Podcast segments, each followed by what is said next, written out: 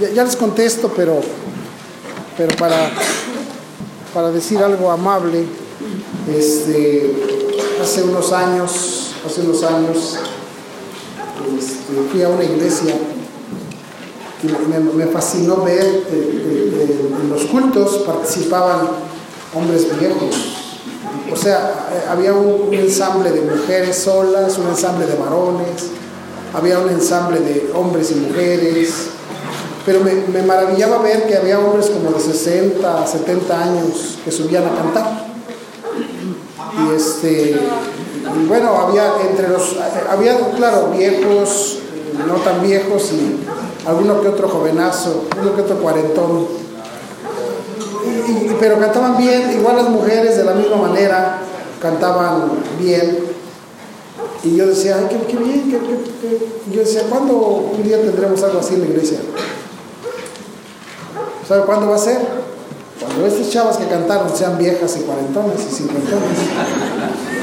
Porque esa iglesia, esa iglesia estaba celebrando de aniversario 46 años. Entonces, esa gente fue la que comenzó cuando eran chiquillos como ellos. Imagínense, ahorita la iglesia cumplimos 16. Pues imagínense estas muchachas con 30 años más. Ya van a ya. ¿Sí me explico o no me explico? Entonces imagínense cómo van a estar algunos de ustedes. O más bien, o más bien, ¿cómo vamos a estar? Muchos. ¿Verdad? Bueno, este. No, pero, pero digo esto porque es una bendición, una bendición ver, eh, ver a una iglesias como esa ya de muchos años, gente que, que fue, encontró a Cristo y creció en el camino, y aún de viejos, ¿verdad? Continuaron siguiendo al Señor, y eso es importante. Muy bien, vamos a abrir la Biblia, hermanos, el libro de Hechos, el libro de Hechos. El libro de Hechos, capítulo 20, Hechos 20.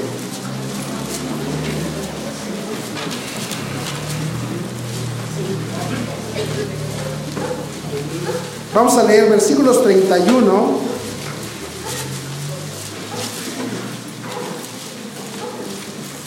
al 36.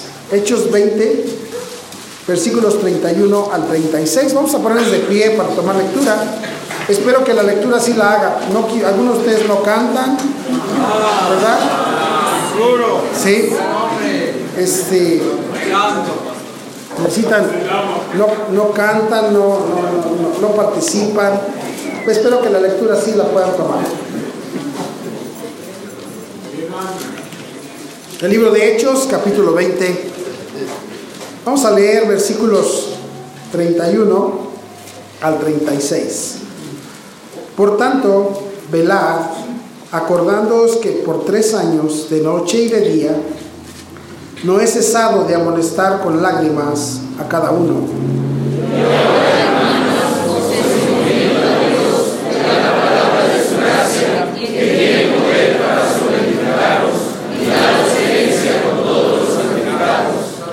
Ni plata, ni oro, ni vestido de nadie he codiciado.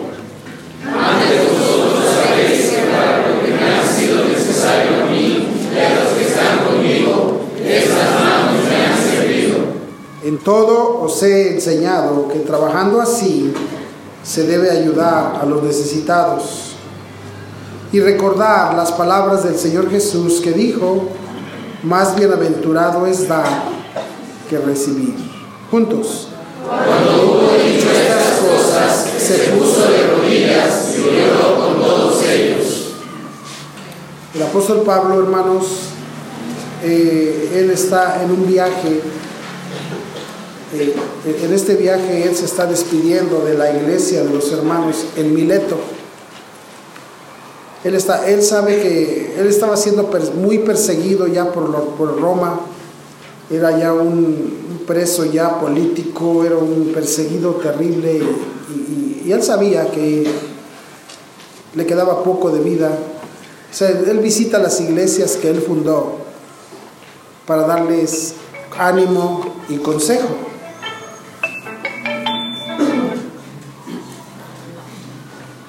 Déjenme apagar este asunto. Muy bien. Para darles ánimo y consejo. Y, um, el apóstol Pablo, hermanos, este, está dando el consejo más grande que se le pueda dar a una iglesia. El consejo más grande. Y sabe que el propósito, el propósito de Dios siempre fue este principio fundamental. La, la vida miserable de una persona se encuentra en el egoísmo. Desde que nacemos, desde que nacemos, ¿verdad? Usted ve, usted tiene sus niños chiquitos y un día usted también fue chiquito. Somos egoístas. El, el, la madre de todos, los, de todos los pecados es el egoísmo. Ese es el, ese es el, esa es la razón básica del egoísmo. Este asunto de la fe, este asunto de amar, es algo que Dios trabaja en nosotros. Dios quiere desarrollar en nosotros un amor verdadero. No, no, no, no, el amor que Juan Gabriel te, desarrolló a ti en tu vida. No, el verdadero amor de Dios. Y se ve, el amor se nota, el, una persona que ama no lo dice, lo, lo demuestra. Man. Y cuando una persona ya tiene un amor desarrollado, la, la reacción principal, el fruto real de amar es dar. El fruto real de amar es dar. Y por eso el apóstol les está diciendo, ya me voy, dentro de todo lo que yo les enseñé, hay una cosa que, me gustaría que no dejaran. Y eso quiero, quiero, quiero hablar acerca de ese tema esta noche, hermanos. Vamos a orar y vamos a pedirle al Señor que nos ayude. Amén. Vamos a orar. Padre Celestial, que estamos aquí reunidos en tu nombre y gracias, gracias por un pueblo dispuesto. Gracias por un, una iglesia dispuesta. Oramos, Señor, porque quisiéramos pedir que nos hables y que todos podamos notar que tú estás aquí. Que el tiempo que hemos decidido invertir para estar aquí en tu iglesia sea un tiempo, ah, un tiempo de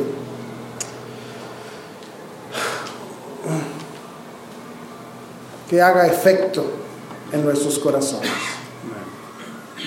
Bendice cada persona que ha decidido estar aquí esta noche. Y háblanos, Señor. Háblanos, por favor. Te ruego, Padre, que obres poderosamente en cada uno de nosotros. Bendícenos, Señor, a través de tu palabra. Y usa este inútil siervo. Quítame de en medio, Señor, y habla tú a tu pueblo. Cambia nuestros conceptos a través de tu Santo Espíritu, Señor. Te lo ruego, te lo suplico en Cristo Jesús. Amén.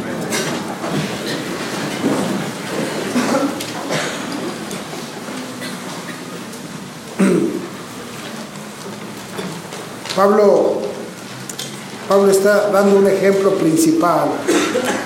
Ahí en el versículo 17 dice, enviando pues desde Mileto a Éfeso, hizo llamar a los ancianos de la iglesia juntó a la gente madura, a los, a los presbíteros de la iglesia.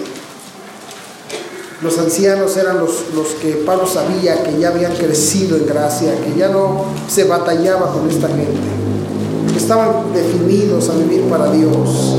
Dice, y cuando vinieron a él, les dijo, vosotros sabéis cómo me he comportado entre vosotros todo el tiempo. Desde el primer día que entré en Asia, sirviendo al Señor, ¿Qué dice allí? Con toda humildad y con muchas lágrimas y pruebas que me han venido por las acechanzas de los judíos. Y como nada que fuese útil he rehuido anunciado, de anunciaros y enseñaros públicamente y por las casas, testificando a judíos y a gentiles acerca del arrepentimiento para con Dios y de la fe en nuestro Señor Jesucristo. Ahora he aquí ligado yo en espíritu, voy a Jerusalén sin saber lo que allá me ha de acontecer. Y mire que dice, salvo que el Espíritu Santo por todas las ciudades me da testimonio diciendo que me esperan prisiones y tribulaciones. ¿Te imaginas, hermano? Que Dios te hablara y te dijera, te vienen, te vienen muchas dificultades de aquí en adelante. O sea, no, no, no que te lo dijera cualquiera, pero que Dios te dijera, prepárate porque vas a pasar por un tiempo difícil. ¿A quién le gustaría escuchar eso? Y dice ahí el apóstol, dice, ah, versículo 24, dice, pero de ninguna cosa hago caso, de ninguna cosa hago caso, dice, ni estimo preciosa que dice, mi vida para mí mismo. Mi vida ya no vale. Para mí mismo mi vida no me importa. ¿Cómo, dónde en el mundo puede una persona llegar a un punto en donde su propia vida ya no le interesa? Lo que está diciendo él, dice, yo lo, todo lo que quiero, mire lo que dice ahí. Dice, pero dice, mi vida, dice, pero ni de una cosa hago caso, ni estimo preciosa mi vida para mí mismo. ¿Qué dice allí? Con tal que acabe mi carrera con gozo y el ministerio que recibí del Señor Jesús para dar testimonio del Evangelio de la gracia de Dios. Dice, yo lo que quiero, a mí lo que me importa ya no es mi vida, a mí lo que me importa es la gente. A mí ya no me importa Pablo, a mí me importa lo que yo todavía pueda hacer para los demás. Es el ejemplo más importante y por esa razón Él está diciendo, ustedes saben lo que Dios me ha dicho, que, me, que por servirle me esperan dificultades. Dice, pero eso no me preocupa. Dice, porque ya no me importa mi vida. Yo he aprendido a amar tanto, dice, que me preocupa mucho, me preocupa mucho los demás. Me preocupan los demás. Y ahora miren lo que dice el versículo ah, 25 dice, y ahora he aquí yo sé que ninguno de vosotros, entre quienes he pasado predicando el reino de Dios, verá más mi rostro. Por tanto, yo os protesto en el día de hoy que estoy limpio de la sangre de todos. Yo estoy limpio, dice ahí, de todos ustedes. Yo a todos ustedes les hice un bien. Esa expresión, estar limpio de la sangre, Sí, hermanos, habla de una, de una condición. Mire conmigo ahí el libro de Ezequiel, por favor. Ezequiel capítulo 3. Ezequiel capítulo 3.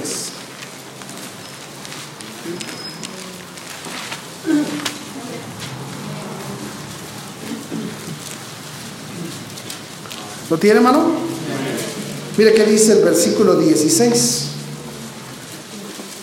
Dice, y aconteció que al cabo de los siete días vino a mí palabra de Jehová diciendo, aquí es el profeta Ezequiel hablando y dice, hijo de hombre, yo te he puesto por qué. El atalaya, hermanos, es el que le avisaba, es el que se subía en el baluarte de ahí de la ciudad. Y cuando venía un ejército enemigo, el atalaya tenía que hacer tal escándalo que la gente escuchara el escándalo de la atalaya, los gritos de la atalaya, para que la gente se previniera porque venía peligro a sus vidas. El atalaya era aquel que le anunciaba a la gente el peligro. Una atalaya era aquel, aquel, aquel, aquel centinela que estaba, que se velaba en la noche para cuando si alguien quería entrar, si alguien quería saltar, si algún ejército enemigo venía, el atalaya despertaba con gritos, avisaba del peligro. Ese era una atalaya. Y dice allí en el versículo 17, Hijo de hombre, yo te he puesto por atalaya a la casa de Israel. Y mira que dice, oirás pues tú la palabra de mi boca y los amonestarás de mi parte.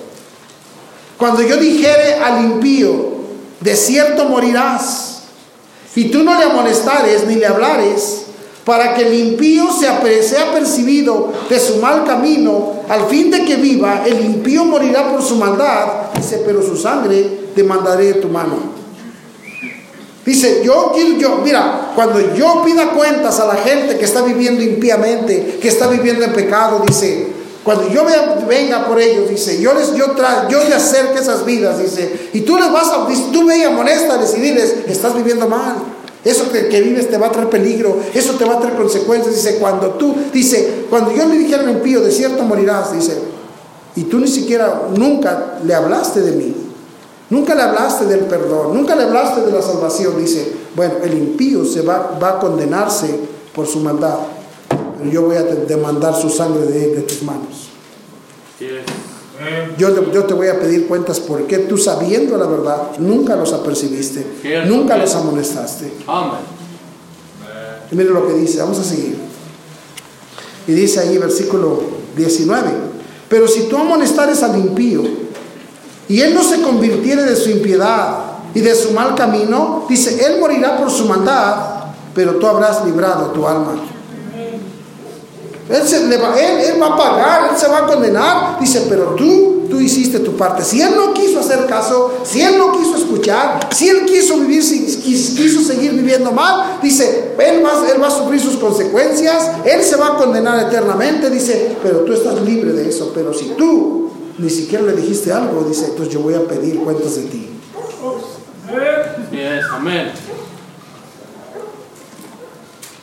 Por eso Pablo les dice, si yo, miren, si yo llevo con el Señor, el Señor a mí no me va a tener que decir, ¿qué pasó con fulano? Yo a todos les hablé, a todos les enseñé. Nadie va a poder llegar un día, mira, por lo menos aquí en este pueblo, la gente que se muere y se presenta delante de Dios, cuando Dios les diga, ¿qué hiciste con la salvación? ¿Qué hiciste con mi perdón? Ellos no van a decir, ay señora, mira, nadie me enseñó. Cierto. Ay señora, a mí nadie me dijo. En la semana, en la semana vinieron a dar una, vinieron los del desarrollo urbano a dar una notificación. Vinieron a dar una notificación porque pues para, por lo de la construcción, que no, no sacamos el permiso. Y, este, y pues hoy fuimos el hermano Quirino y yo a ver ese asunto. Y, um, y, el, y el, licenciado encargado de desarrollo, de, desarrollo, urbano nos recibió y, para, y para, así entrando, entrando nos empezó a decir, prediquen con el ejemplo. Y me dijo, ¿Sabe qué me dio a entender? Me dijo, yo sé lo que ustedes predican. Yo soy de Maquisco y sé lo que predican. Ya nos dijo que andamos mal y que no sé qué, ya sabe. Él tiene la, sí, pero lo que yo, lo que yo, yo, lo que yo dije, este hombre sabe lo que, este hombre sabe hasta lo que enseñamos aquí. Sea, si él se muere y él dice, no, yo tengo otras creencias, también no pasa nada. Un día se va a morir y se va a presentar delante de Dios aunque tenga otras creencias. Y entonces, si, si él, no, él no hizo caso de la salvación en Cristo, él se va a condenar. Y va a decir, Señor, pero es que yo quería. No, pues nada. Pero nosotros, él sabía de qué se trataba el asunto. ¿Por qué digo esto, hermanos? Pablo dice, yo no, yo, si ustedes, si a ustedes les va mal, la culpa no va a ser mía.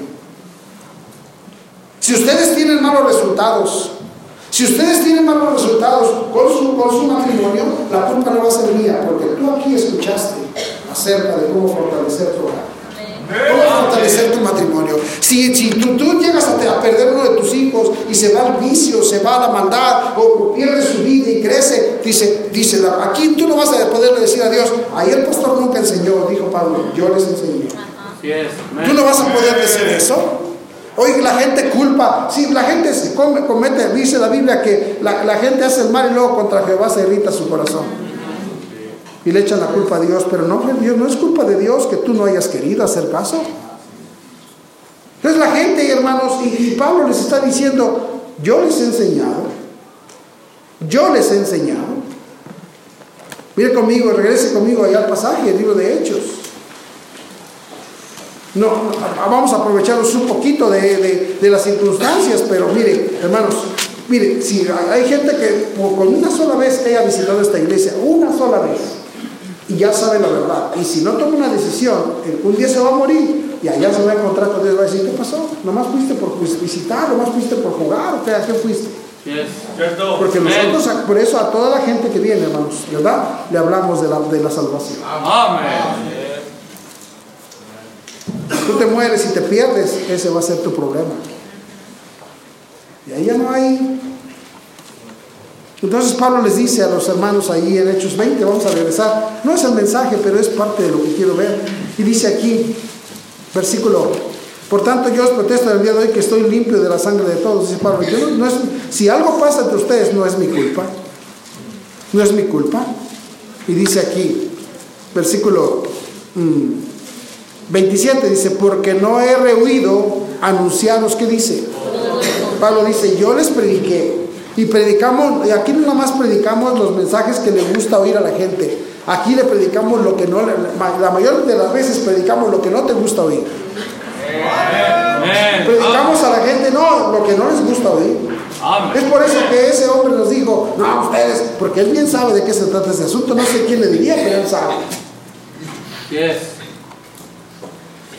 Y entonces, hermanos, dice aquí, versículo, ah, por tanto, mirad, dice, por eso, por tanto, dice, mirad por vosotros y por todo el rebaño en que el Espíritu Santo os ha puesto por obispos Dice, para apacentar la iglesia del Señor, la cual él ganó por su propia sangre. Mira que dice, porque yo sé que después de mi partida, entrarán en medio de vosotros, dice, lobos rapaces. Lobos rapaces que no perdonarán al rebaño.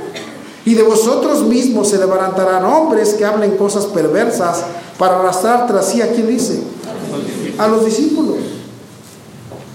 Dice, se van a levantar hombres, dice que van a tener tal labia que pueden arrastrar aún a los que ya se creen cristianos. Y esos que, ni cristianos son, pero bien tienen la atención de todos los cristianos.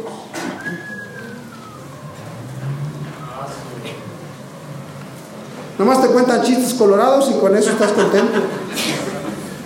Amén.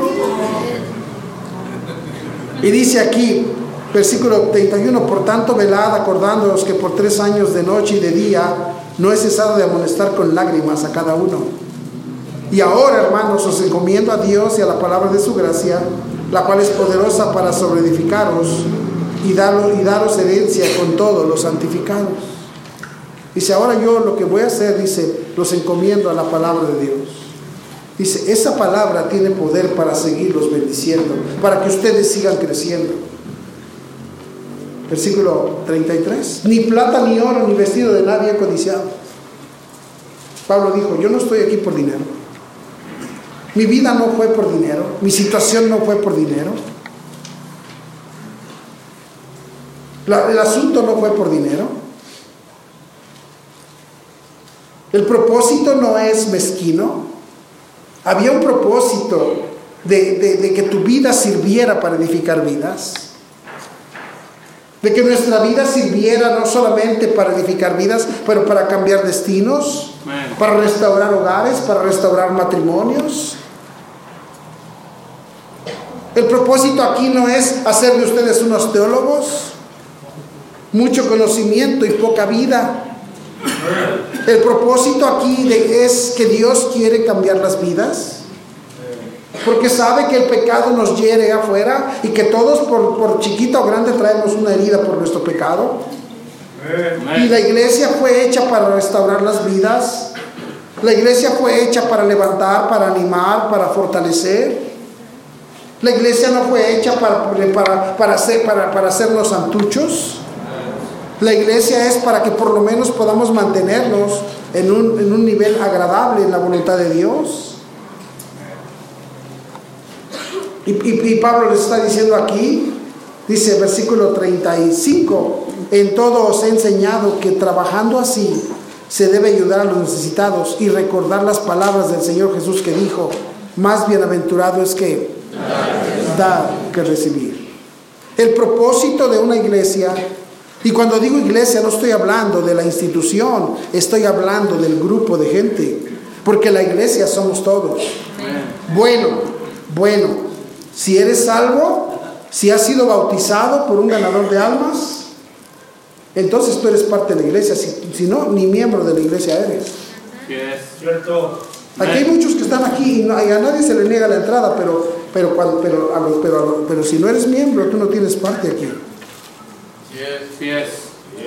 Amén. Si tú no tienes membresía como lo más, tú no tienes parte. O sea, no, no te vamos a hacer a un lado, pues no, no somos así, pero aquí cualquiera es bienvenido. Amén. Pero para las pero para cosas hay miembros. Hay membresía. Amén.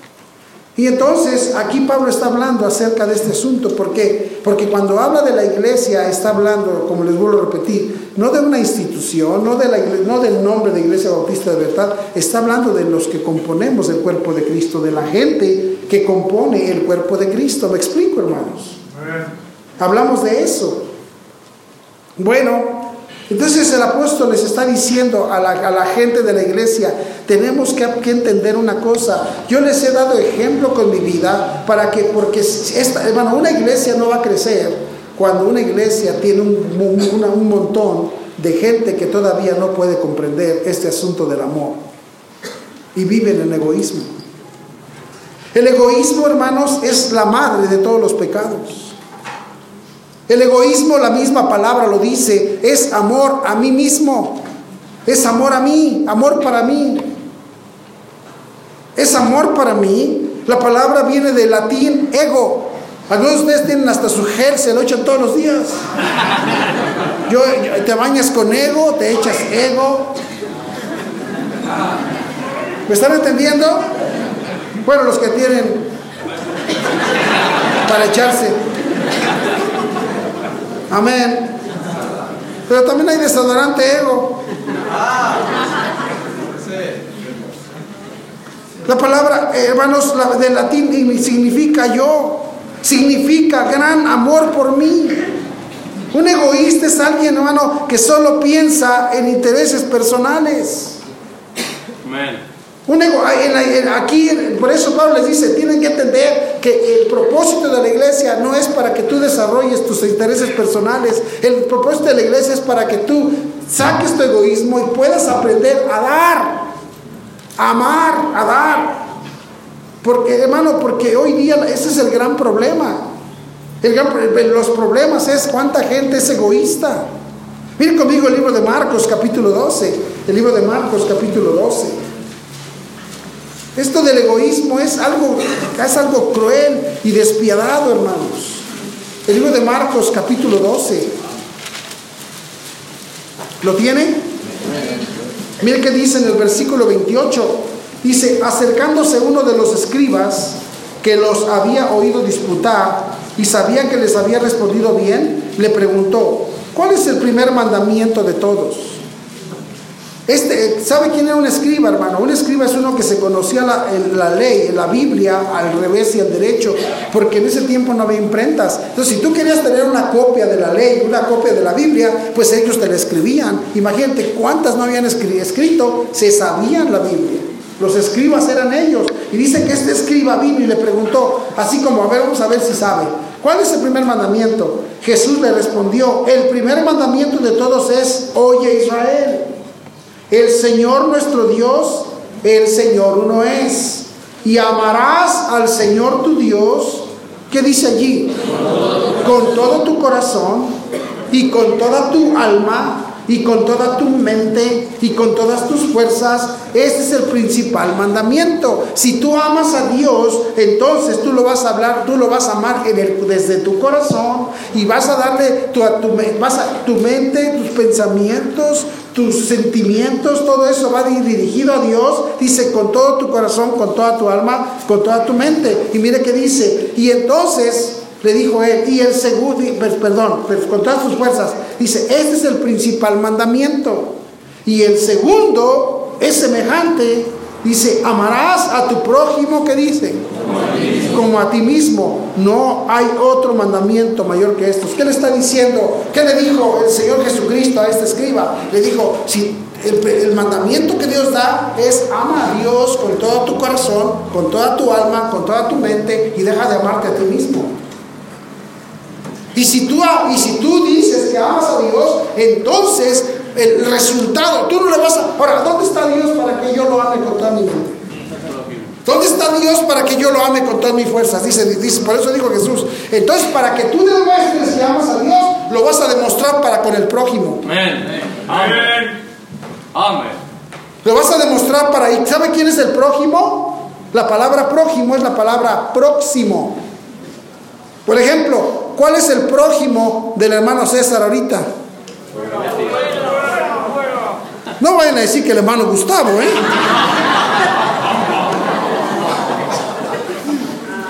El prójimo del hermano César es el hermano, su esposa. Entonces, si dice, yo amo mucho, ay, cuánto amo a Dios, y, la- y- y- y a, y a tu esposa la maltratas, a tu esposa le mientas la madre, Cierto. Seguro. Amén.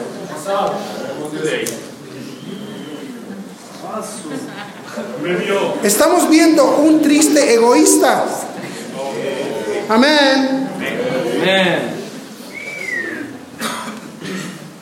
Estamos viendo gente egoísta. Porque eh, algunos, "Pa- pastor, pero ¿por qué dice eso? Pues porque sé que tú mientas la madre. Y los que más la mientan son los que más, ay, ¿por qué dice eso el pastor? Llegando, pastor.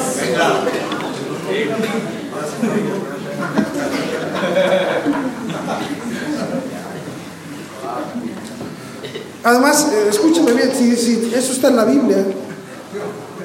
¿No Saúl le metió la madre a Jonathan? ¿Sí o no se la metió?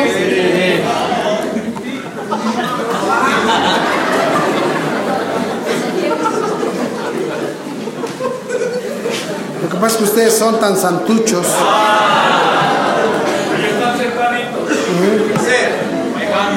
Pero ¿qué estoy diciendo? Entonces dice que este asunto, hermanos, de, hermano, el orden de Dios es así.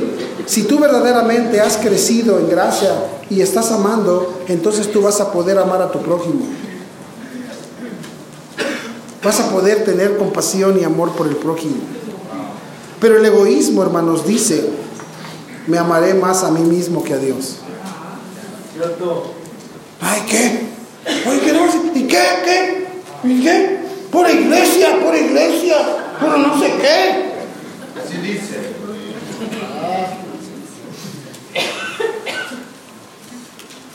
Es una actitud egoísta. Estoy pensando siempre para acá. El egoísta siempre piensa para acá. Porque ese es una, ese, hermanos, hermano, ¿por qué? Porque este, este asunto del egoísmo, hermano, es pensar en mí. Siempre estoy pensando en mí, siempre en mí. ¿Y cómo ves esto para mí? ¿Y cómo ves esto para acá? Todos nosotros, hermano, es la ley del asadón. El asadón es para acá, para acá. Buscamos la manera de, de- de tener este asunto y no se corrige el egoísmo en nuestras vidas, para acá, para acá, para acá, hermano, y es la lucha de la naturaleza carnal, porque una persona que tiene su naturaleza carnal es egoísta, Cierto. es egoísta.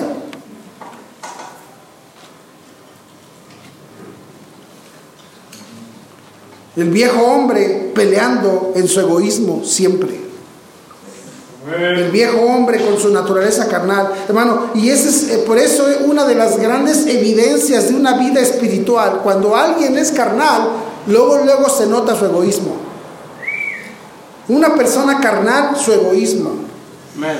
No estoy diciendo que no tiene salvación, no estoy diciendo que a lo mejor Cristo no ya le perdonó, pero no ha crecido en gracia. Cuando empiezas a crecer, entonces se puede mirar que dejas de pensar en ti y empiezas a pensar en otros. Amén. Amén. El viejo hombre peleando su pues, hermano, y por eso las evidencias de vida espiritual, Pablo dijo, es el dar. En el idioma griego, el, el- hermano, el, el idioma griego original de la Biblia, la palabra tiene un significado. Dar solamente un significado, pero el dar verdaderamente tiene muchas expresiones. Dar, podríamos ahorita para tomar el tiempo, aquí yo tengo unas palabras del diccionario, pero, pero quiero, quiero avanzar y luego me detengo ahí y no voy a la conclusión. Dar eh, tiene muchas expresiones, se puede, se, puede, se puede interpretar de muchas maneras, pero finalmente siempre es para allá, siempre es para allá. El nuevo hombre, hermanos, cuando está, eh, cuando está en control, cuando el nuevo hombre ya tiene control, ya tiene madurez, ya, es, ya hay un crecimiento verdadero en gracia, lo, el resultado es dar. El resultado es dar. Cuando hemos cambiado, estamos hablando el domingo de la mañana acerca de la voluntad de Dios. Amén. Estamos hablando que para conocer la voluntad de Dios en nuestras vidas, nuestra mente tiene que cambiar. Nuestra manera de pensar cambia. Vamos cambiando poco a poco. Sí, hermanos, no, usted no piense aquí, no piense usted que aquí cualquiera, miren hermanos, mire, dice el pastor, Fiasco, dice que no, le gusta ir a casas donde hay perros. De repente viene aquí a predicar y, y, le llevamos a alguna casa y pues eh, aquí es, aquí es oficial todos tener perro. ¿Sí? Y siempre llega a una casa, y siempre que hay una casa, eh, ahí va el perro y la gente le dice, y yo voy entrando a la casa y la gente me dice, no hace nada. Dice, eso me da un coraje. Mire, gente me ha dicho, no hace nada, y me enseñó las mordidas que trae en las manos, en la pierna, y si me dijeran, no hace nada. Fui a una casilla, a una casa de unos hermanos, tenía un perrillo chihuahueño, y me senté en el sillón y empezó a ladrarme, y me dijo, la señora, no hace nada, le estiré la mano y me agarró el dedo.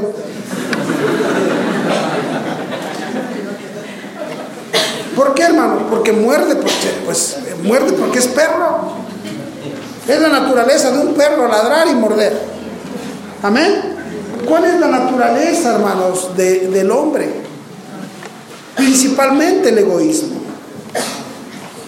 Nuestra mente no cambia. Cuando nuestra mente no ha cambiado, recuerde usted, yo lo estoy explicando los domingos, este asunto del diablo no es otra cosa que una influencia. Este asunto de Satanás es nada más el control mundano de la mente del hombre. Nosotros fuimos criados en este mundo y este mundo vive el egoísmo. Por eso ahorita vamos a ver todos los resultados del egoísmo. ¿Qué es el egoísmo? Es el control, es la mente, la mente satánica. La mente satánica. El diablo no, ah, no es el spam. No, no, no, no, no. Escúchame, la mente satánica, eh, hermano, esto del asunto del diablo es una forma, es una conducta, lo del diablo es una, un espíritu, una conducta. Miren conmigo el libro de Isaías, ahorita lo vamos a entender. Isaías 14, por favor. Isaías 14.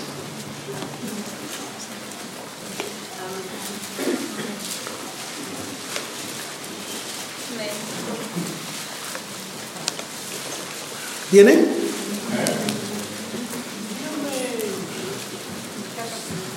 Mire qué le dice, mire cómo dice el profeta aquí en el versículo 12, Isaías 14, 12, mire qué dice aquí. Dice, ¿cómo caíste del cielo? Oh lucero, hijo de la mañana. ¿Quién es lucero, hermanos? Usted recuerde, en el cielo había tres arcángeles, tres arcángeles que servían a Dios. Era Lucero, Miguel y Gabriel. Lucero era el encargado de la adoración y la alabanza a Dios. Miguel era el encargado de traer los juicios, los juicios y Gabriel el encargado de traer las buenas noticias. Esos tres arcángeles eran los, jefes de todos los ángeles que había en el cielo. Cada uno tenía su propio, su propio grupo de ángeles que le servían y que lo ayudaban para los propósitos. Pero el principal de los tres era Lucero. En jerarquía, Lucero era el, más, el más alto de los tres arcángeles. Por esa razón, ahí en el libro de Judas, dice que cuando, cuando el diablo peleó con el arcángel Miguel por el cuerpo de Moisés, dice que Miguel no se atrevió a maldecirlo porque él le respetaba porque era su jefe. ¿Me entienden?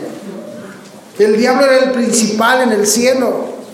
Y dice, y por eso Dios le está diciendo, tú estabas bien en el cielo, pero caíste de esa, de esa, caíste de la gloria. Dice, ¿cómo caíste del cielo? Oh lucero, hijo de la mañana, cortado fuiste por tierra. Tú que debilitabas a las naciones. Tú que decías en tu corazón, ¿qué dice? ¿Sabe qué decía el diablo? Yo quiero subir, yo subiré al cielo. En lo alto, junto a las estrellas de Dios. ¿Y qué dice? Yo levantaré mi trono y en el monte del testimonio yo me sentaré a los lados del norte. Sobre las alturas de las nubes yo subiré y yo seré, ¿qué dice? Yo, yo, el egoísmo, la mente diabólica tiene que ver con el egoísmo.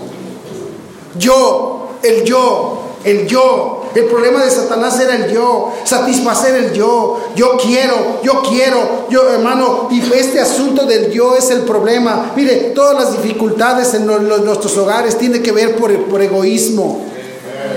Los celos vienen porque yo no he sido tratado. ¿Sabe por qué nos, nos sentimos mal? De que no me lo agradecieron porque yo.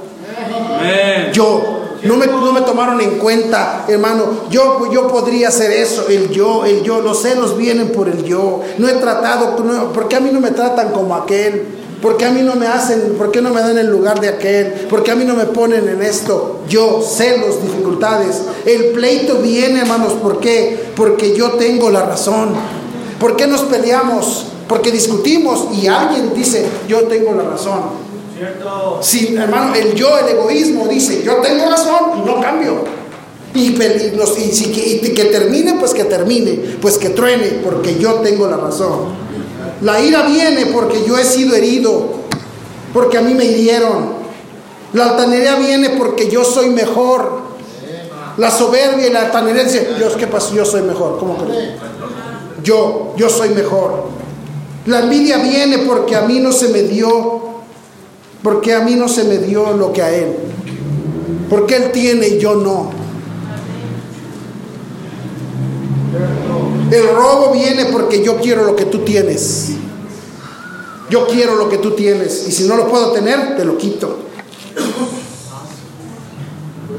La mentira viene porque yo no quiero lucir mal. ¿Por qué mentimos? Porque no queremos lucir mal. Yo no quiero lucir mal. El adulterio viene porque yo quiero ser. Y el adulterio, ¿sabes por qué viene? Porque yo quiero ser satisfecho. Porque yo soy, yo soy muy hombre. Yo, un egoísta.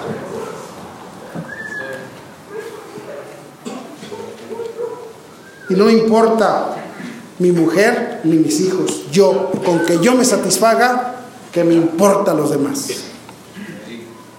La fornicación viene, jóvenes pierden sus bendiciones porque yo, yo necesito. Y rompemos reglas porque yo, egoístas. Egoísmo. Hermanos, y este es el problema del, grave. Pablo les dijo aquí, no podemos ser de bendición a nadie hasta que no reconozcamos, soy un egoísta todavía.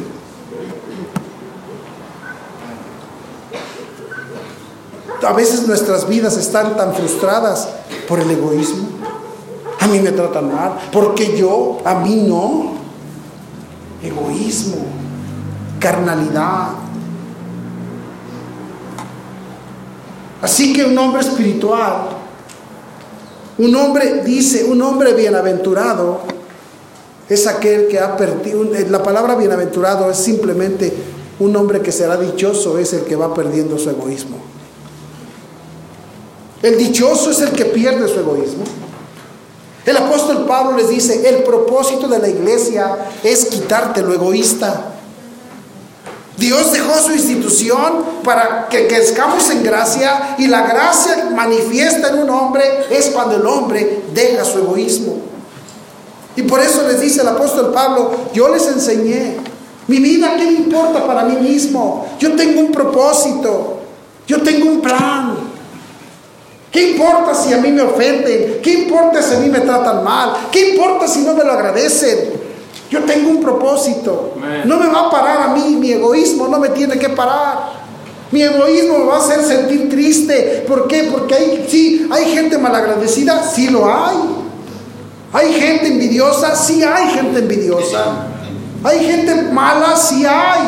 Pero no, pero yo, pero yo, pero no importa, porque mi vida, ¿qué me importa a mí? El hombre espiritual hermanos, es, hermano, este, el hombre espiritual no es el que habla que dice, Dios le bendice, Dios le bendiga, y hace, hace,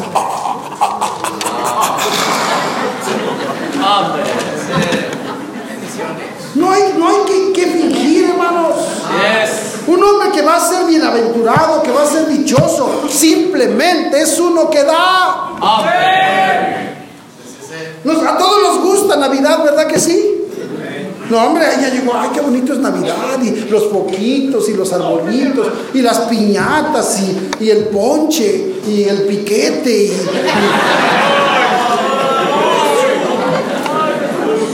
No, nos encanta Navidad y hermano, a, mí me gusta, es bonito ir allá, eh, ir a lugares y ves ahí todo adornadito, bien bonito, es, es- es importante, hay un buen espíritu y, y- y todos te dicen felicidades. Hasta los que suben a la combi a resaltar, ya cuando les quitan todos los celulares, todos se bajan y dicen felicidades a todos.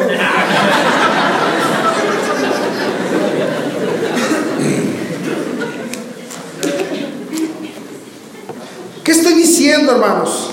Pero el hombre, el hombre espiritual, el hombre, el hombre bienaventurado, dijo Pablo, yo les protesto, tienen que entender algo. El propósito de- del cristiano es ser bienaventurado, es ser dichoso, y no hay dicha más grande que aprendas a dar. ¿De qué es la historia de Navidad? ¿Cuál es la historia básica de Navidad? Porque de tal manera amó Dios al hombre. Porque de tal manera amó Dios al hombre que ha dado a su Hijo unigénito. Él lo dio. De tal manera amó Dios al mundo que ha dado su Hijo unigénito para que todo aquel que en Él cree no se pierda, mas tenga vida eterna. Dios amó al mundo y dio a su Hijo. Amén, hermanos. Este asunto de dar es importante. Este asunto de dar, hermanos, es, es, es básico en nuestras vidas. Este asunto de dar.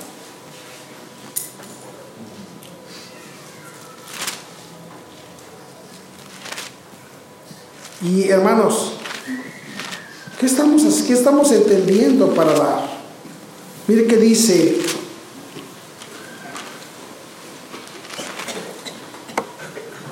eh, déjeme leer, estoy hablando acerca de dar. Y dice ahí en el versículo, eh, dice, ¿qué, dice, ¿qué pues diremos a esto? Si Dios es por nosotros, ¿quién contra nosotros? El que no escatimonia a su propio Hijo, sino que lo entregó por todos nosotros. ¿Cómo no nos dará también con Él todas las cosas?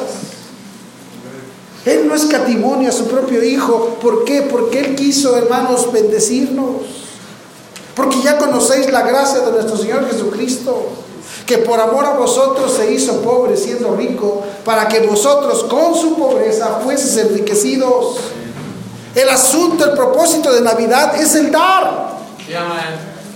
La gente es miserable y pueden pasar los años y ¿sabe por qué? Porque no ha entendido que es más bienaventurado dar que recibir. Es más bienaventurado, hermanos, quitarse el egoísmo. No estamos hablando precisamente de cosas materiales. Pero la Biblia dice, si tú has crecido espiritualmente, dice, maridos, amad a vuestras mujeres. Amén.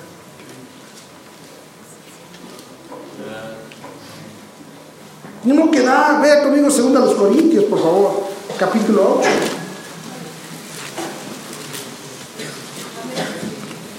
¿Lo tiene, hermanos?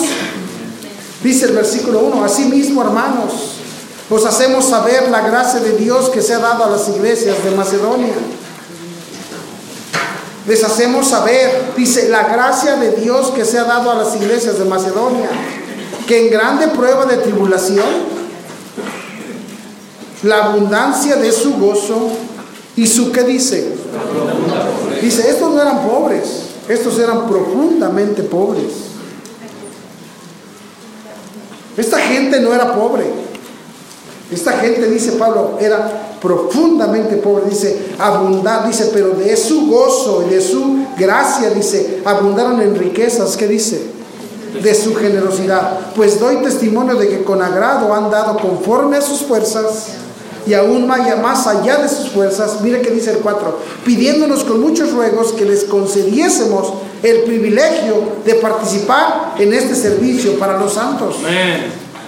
Nos pidieron, déjenos ayudar, déjenos ayudar a, los misioneros. Pablo, Pablo dijo, pero ustedes están bien pobres. No, Pablo, por favor, por favor, permítenos hacerlo. No, no, no, cómprense ustedes. No, por favor, ayúdenme, permíteme.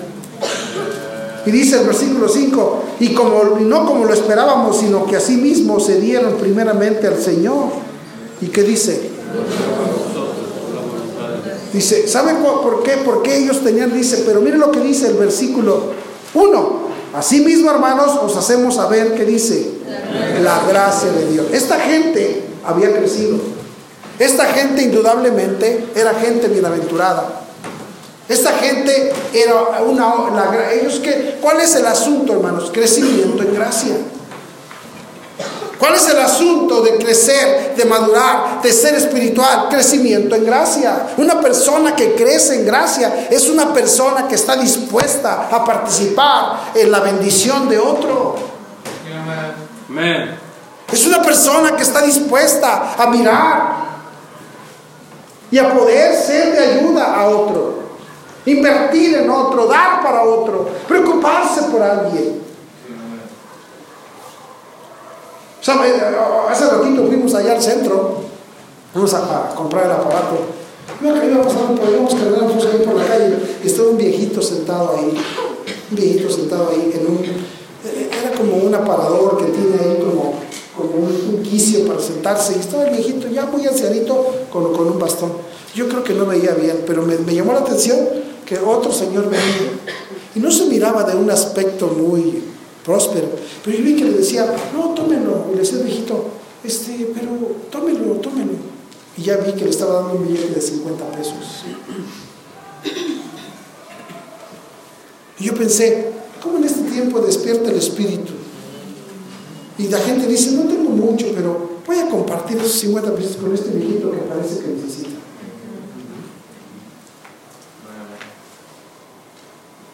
Hermano, nosotros tenemos muchas bendiciones.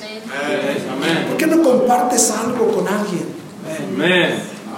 ¿Por qué no este año, hermano, muestras, te preguntas a ti mismo, ¿cuánto he crecido en gracia? Estar criticando, no deja de preocuparte si el hermano Heriberto, el hermano Oscar, porque estamos como eso, ah, qué bárbaro, este no cree, y este qué bárbaro, y eso sinvergüenza, qué bárbaro. No te preocupes por los demás, preocúpate por ti. Nos paramos a juzgar al prójimo como si fuéramos mejores que el prójimo.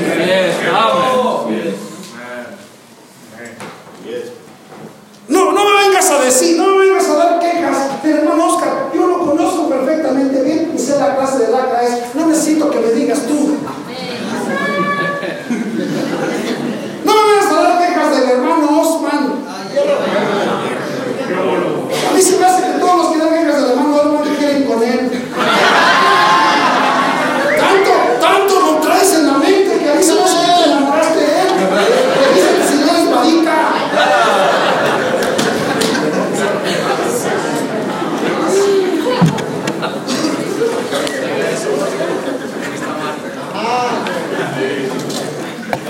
Yo ya sé la clase de, calaña y de, y de, Yo ya sé quién es ese, ya lo sé. ¿Qué tienes que decirme?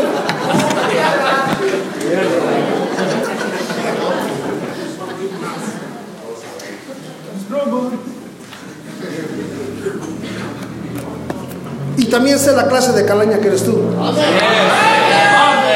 Y, no, y, no, y, no, y nunca te ando tirando ni te ando exponiendo con los demás.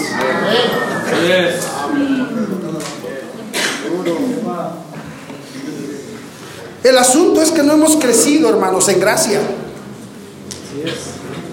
El asunto es que todavía somos unos egoístas y miramos nada más lo que me afecta a mí, lo que me duele a mí, lo que me lastima a mí. Pero cuando es de, eres de bendición a alguien? Cierto. No somos de bendición a nadie. No hemos crecido. Allá, allá mis nietos tienen un librito, un librito de unos patos, que el pato es el cuaquito. Y la pata tenía muchos hijos patitos. Y les decía, vénganse mis patitos, vamos a nadar. Y los patitos decían, no mami, porque nos da mucho miedo. Y ahí van los patitos y le hacen cuac, cuac, cuac, cuac. Entonces por ahí mi esposa se encontró un pato de peluche que tiene ahí, todo mugroso, y lo lavó. Y, se- por la videollamada se los enseñamos, miren lo que nos vamos a llevar. Mira, cuac, cuac, cuac, cuac. Y los dos lo voltean a ver y se quedan así. Y, y- el otro quería ver y como se tapaba y la otra le hacía por acá, sí quería ver. Y le decía, y voltea el, el chamaco y le dice, ¿me lo vas a traer abuela? Y le dice mi, mi esposa, sí, se los voy a llevar. Y dijo, "Pa- pa- Paulita, es para los dos.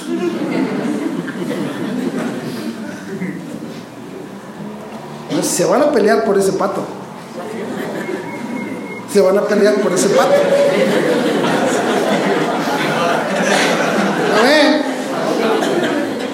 Pero ¿qué dice? Ahora, ya le enseñaron ahí, comparte. Por eso él, yo no sé cuál que les. Lo que pasa es que le dice, Paulita, es para los dos.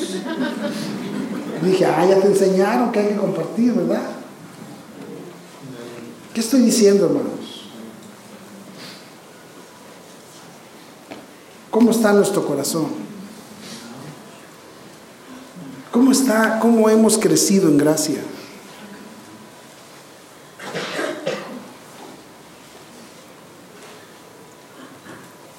Este, necesitamos entender esas cosas.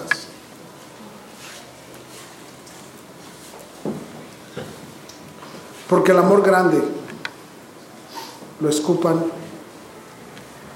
lo abofeten,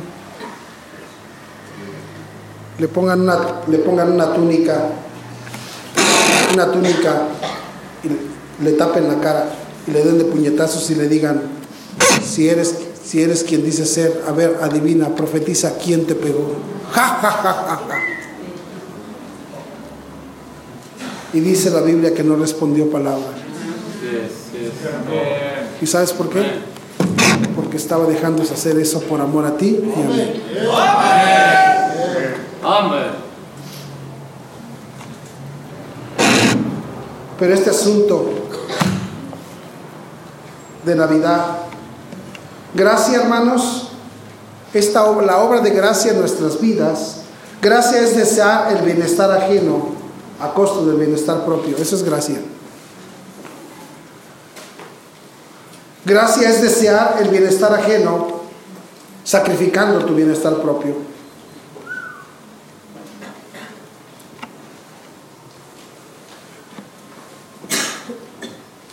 Gracia es yo pago la deuda que tú debes. Yo hago algo por ti que no tengo que hacerlo porque ni lo mereces. Y eso es lo que Cristo hizo por nosotros. Él no tenía que pagar nuestra deuda, pero lo hizo de pura gracia. Crecer en gracia, hermanos, crecer verdaderamente en la gracia de Dios y saber que Dios ha, ha dado bendición a nuestra. Porque que el tiempo pase y pase y pase y pase, eso no hace la diferencia.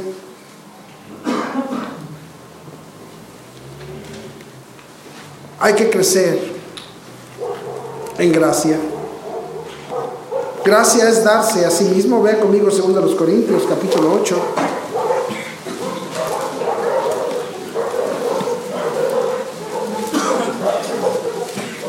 Versículo 4 dice, pidiéndonos con muchos ruegos que les concediésemos el privilegio de participar en este servicio para los santos. Y no como lo esperábamos, sino que asimismo se dieron primeramente al Señor y luego a nosotros por la voluntad de Dios.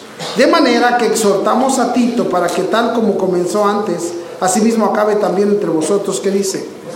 Dice, "Ti- les mandamos a Tito porque dijimos que vaya Tito para que, ya que tienen ese corazón tan lindo, dice, pues que los enseñe correctamente para que sea una, dice que acaben ustedes, que les complete el corazón que ya tienen. Que completen ustedes eso que Dios ha hecho. Y dice, por tanto, por esa razón, como en todo abundáis, en fe, en palabra, en ciencia y en toda solicitud, dice, y en vuestro amor para con nosotros abundad también en esta gracia. Ustedes tienen abundancia en todo. Ustedes han crecido en amor, han crecido en, en conocimiento de Dios, han crecido en fe. ¿Tu fe ha crecido? ¿Ha- ha- ¿Has hecho decisiones para Dios creyendo que Dios puede bendecirte? ¿Has dado pasos de fe? Este año tú diste un paso de fe y dijiste a Dios, Dios, las cosas están complicadas, pero, pero como dijo Pedro, Pedro, le dijo Jesús, echen la red, no el mar adentro. Y dijo Pedro, ya lo intentamos, Señor, ya lo he intentado a todo. ¿Tú crees que me vas a enseñar a mí? Tú eres carpintero, yo soy pescador, ¿tú qué me vas a enseñar dónde se echa la red? ¿Y qué le dijo Pedro? Pero en tu palabra echaré la red. Amén. Voy a creerte a ti. Ya yo, yo ya no confío en mí. Yo soy un fracaso, yo ya no confío en mí, pero voy a confiar en ti. Y Amén. la echó se, dice que se hundía la barca, que se llenó de tal pez, que le hablaron a los otros pescadores, ¡épale, acá estaban los peces y nosotros allá! Acá está el pan, como dicen. Hermano, y compartieron, ¿sabes por qué? Porque tomó una decisión en fe. Escúchame, ¿cómo has crecido? ¿Creíste en Dios en este año? Yes. ¿Creciste en la fe? ¿Le creíste a Dios que podía hacer una diferencia? ¿Creíste en Dios? ¿Abundó tu fe? ¿Hiciste decisiones para Dios? ¿Confiaste que si tomabas esa decisión, Dios te iba a cambiar, te iba a bendecir, iba a cambiar las circunstancias? Eso es crecer en fe. En todo abundáis en fe, en palabra, ¿Cómo está, tu, cómo está, cómo está nuestro conocimiento de, la palabra de Dios? Le estaba yo diciendo a los hermanos de la escuela dominical que el domingo, el domingo que el pastor Fiesco dio su enseñanza, empezó a sacar los versículos y, leía un versículo y le decía a la gente, ¿qué dice ahí? Y así, y de repente unos ya, cuando él empezó a preguntar, todos empezaron a leer. Ahorita casi me pregunta a mí y yo no sé ni de qué está hablando. Eh, Hemos crecido en el, por lo menos un- una necesidad de aprender un poquito más de la palabra de Dios. Para que no venga un testigo de Jehová y te diga, no les hagas caso, no existe el cielo. Y tú no sepas ni no, no, si yo lo he visto, pero ¿dónde? Pues no sé, un día dijeron, pero yo no sé dónde dice.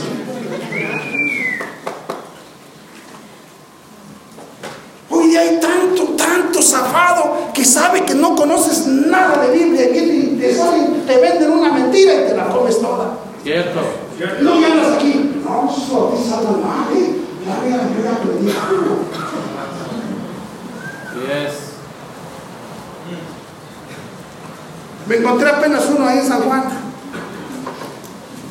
Y me dijo, ¿cuál es el nombre de Dios?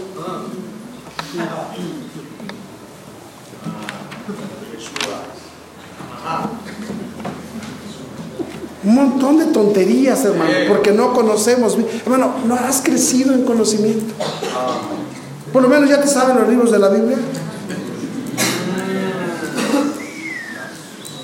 Ya sabes buscar en la Biblia. Ayer tuvimos la capilla. Tuvimos la capilla. Y este, y una niña de primero. Génesis va primero. El segundo. Bueno, ella debería ir en primero, pero la pasamos a segundo. Y, es, y, es- y todos los días, ayer yo estaba predicando a los, a los muchachos en la escuela, y cuando yo pedía los libros me sorprendí como Yo dije, wow, qué bendición. Pero hemos crecido en palabra, hemos crecido en conocimiento de Dios. En toda solicitud, hemos crecido en, participación. Hemos crecido en solicitar ser de bendición. Eh, eh, hermanos, hemos crecido en el asunto de, hermanos, ¿quién nos apoya con esto? "Ah, hermano, yo, pastor, yo, yo, yo. ¿Y quién nos apoya con esto?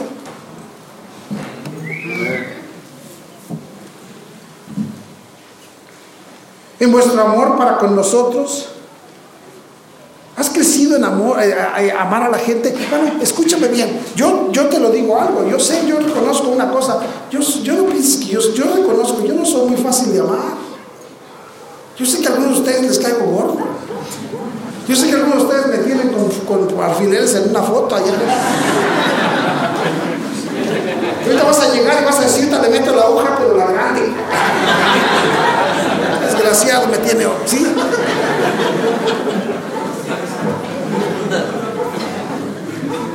Pero no te ha brillado tantita compasión por mí, así como, ah, pobre pastor, está bien, Señor bendícelo, me cae gordo, pero bendícelo. ¿Ha crecido tu amor por alguien, por alguien?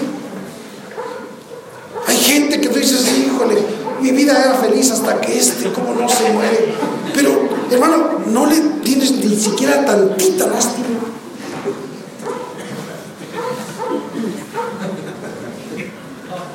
Es más bienaventurado dar que recibir.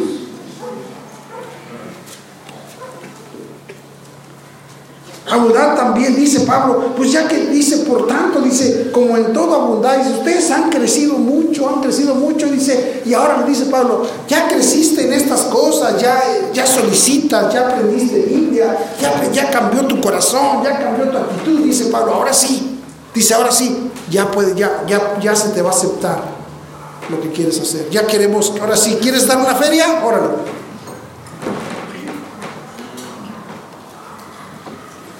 Mira cómo él, el, lo de la lana es hasta el último.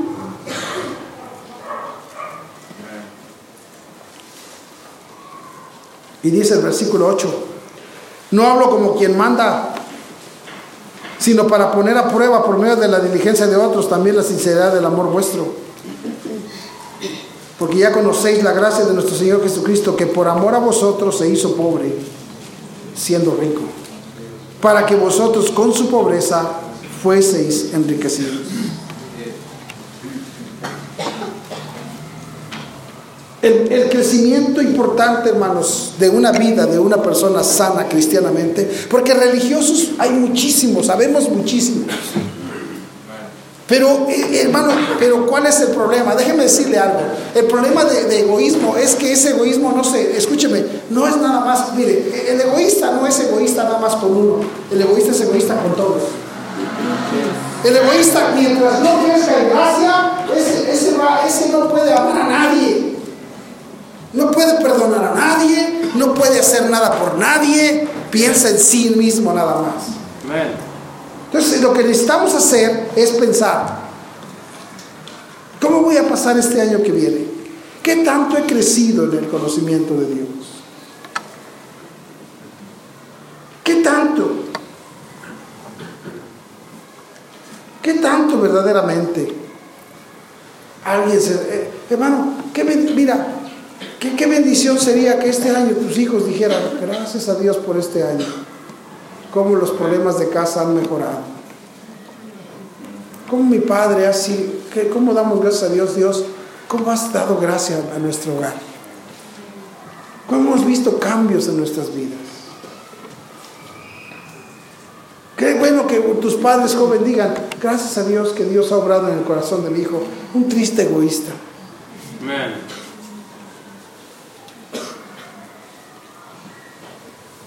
¿Cómo está este asunto? Porque dice la Biblia que más bienaventurado es dar que recibir. Bueno, este año, este año, esfuerza tu corazón y haz algo por alguien. No tiene que ser alguien de aquí, pero es algo por alguien. Háblale a alguien de la salvación en Cristo. Tú conoces gente en tu trabajo, en tu, en, tu entorno, que tiene problemas en su hogar, que tiene problemas, que tiene problemas con vicios, que están batallando en algo, que tienen una necesidad. Suple una necesidad. Cómprate una despensita. Pastor, pero yo estoy necesitado. Sí, hermano, pero lo has comido todos los días. Haz algo por alguien, aunque sea, ah, mira, mira, un litro de aceite, un arroz y unos frijoles y te traigo esto. No tienes que hacerle la gran cosa. Pero despójate de algo de ti. Ay, yo estoy para que me den, pastor, no para dar. Ese es el problema. Haz algo por alguien este año. Es más, ya no, no lo hazlo por tu prójimo. Cómpralo, cómpralo. Hace mucho que no le compras un vestido, una falda, una blusa a tu mujer. Ahí anda sacando el abono, se anda comprando acá la, la segunda, la joven, porque. Pero que tú digas, vente, vamos a comprarte que es una blusita. Amén. Vamos, ¿qué, qué zapatos te vas a llevar al evento? No, pues esos no, esas chanclas no, vamos, yo te compro unos.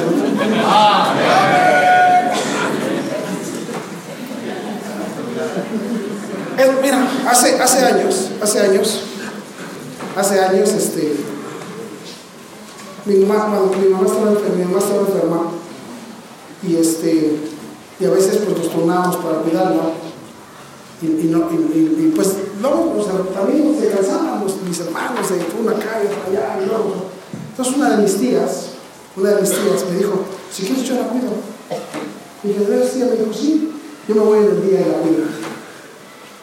Y le dije, bueno, está bien.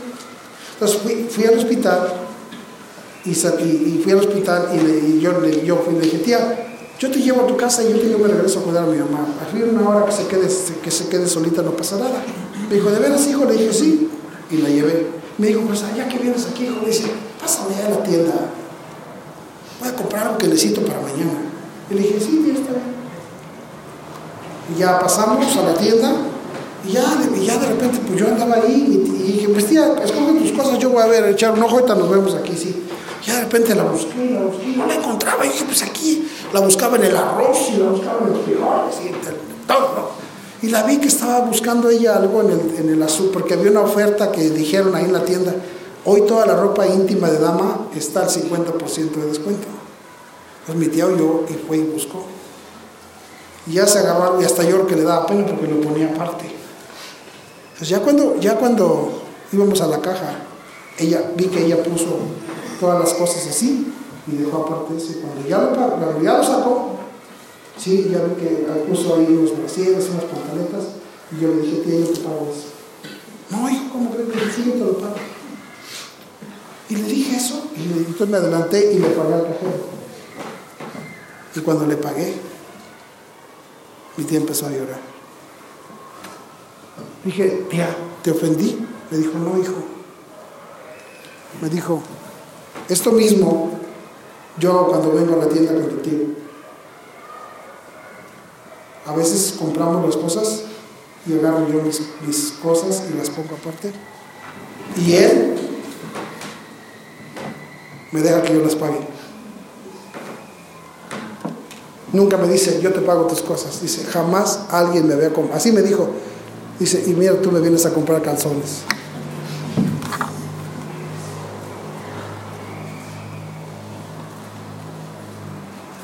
Y a veces ni por nuestra mujer lo hacemos. Haz algo, hermano. Amén. Haz algo, quítate el egoísmo. Quítate esa, esa actitud que no le hablo en tres días, estoy enojado.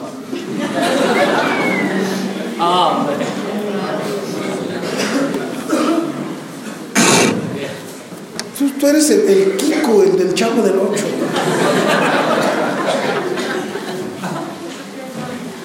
Quítate el egoísmo. Hermana, hermana, quítate el egoísmo.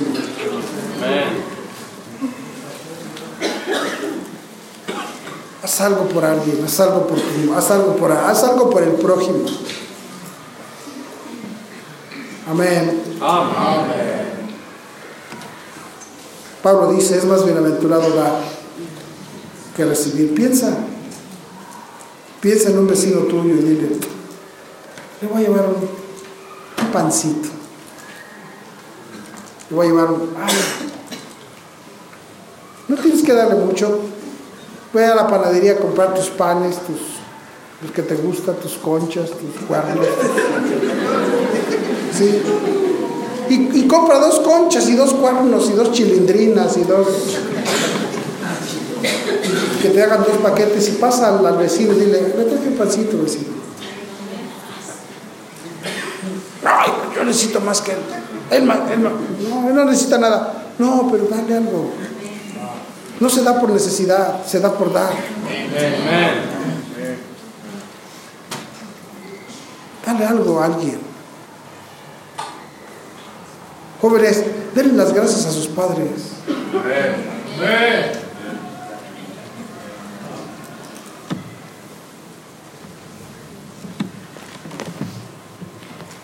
Es más bienaventurado dar que recibir. Amen. Vamos a orar. Padre, gracias, gracias te damos, Señor. Bendice tu palabra.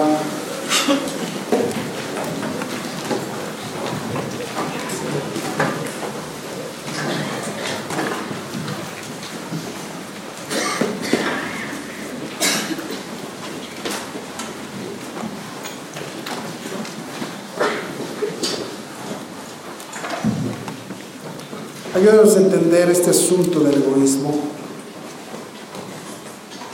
Ayúdanos a entender este asunto de amar. Amar no es un sentimiento. Si yo estoy esperando hasta sentir en mi corazón aprecio por alguien, será quizás difícil que lo sienta. Pero amar es dar. Es dar.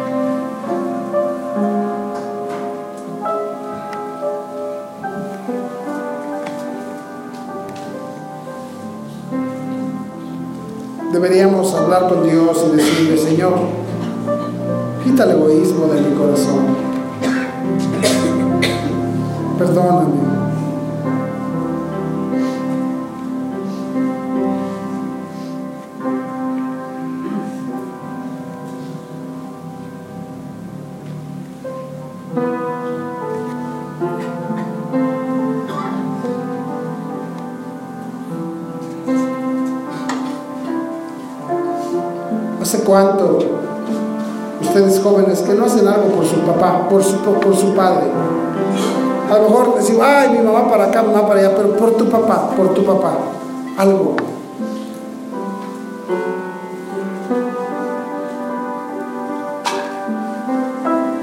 ¿Hace cuánto que no haces algo por tu propia madre?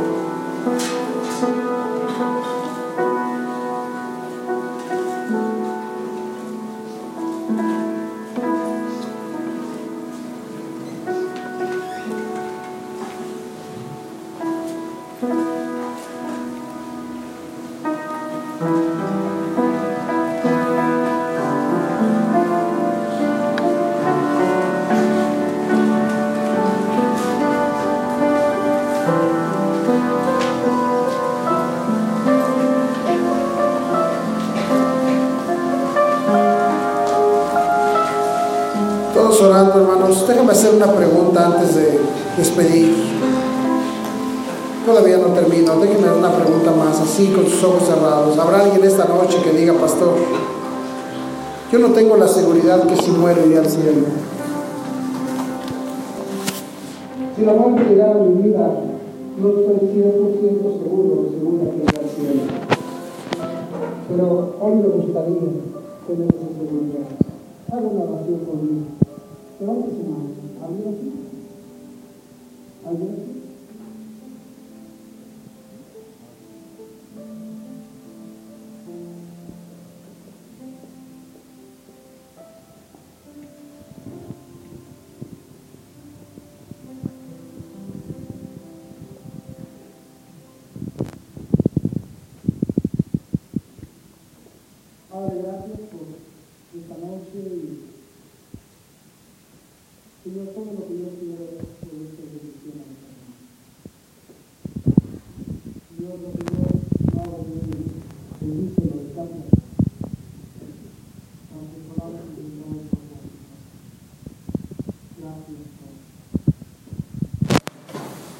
por, por visitar nuestros corazones, porque yo sé que estoy hablando a corazones salvos. La razón de la confianza es hablarle a hombres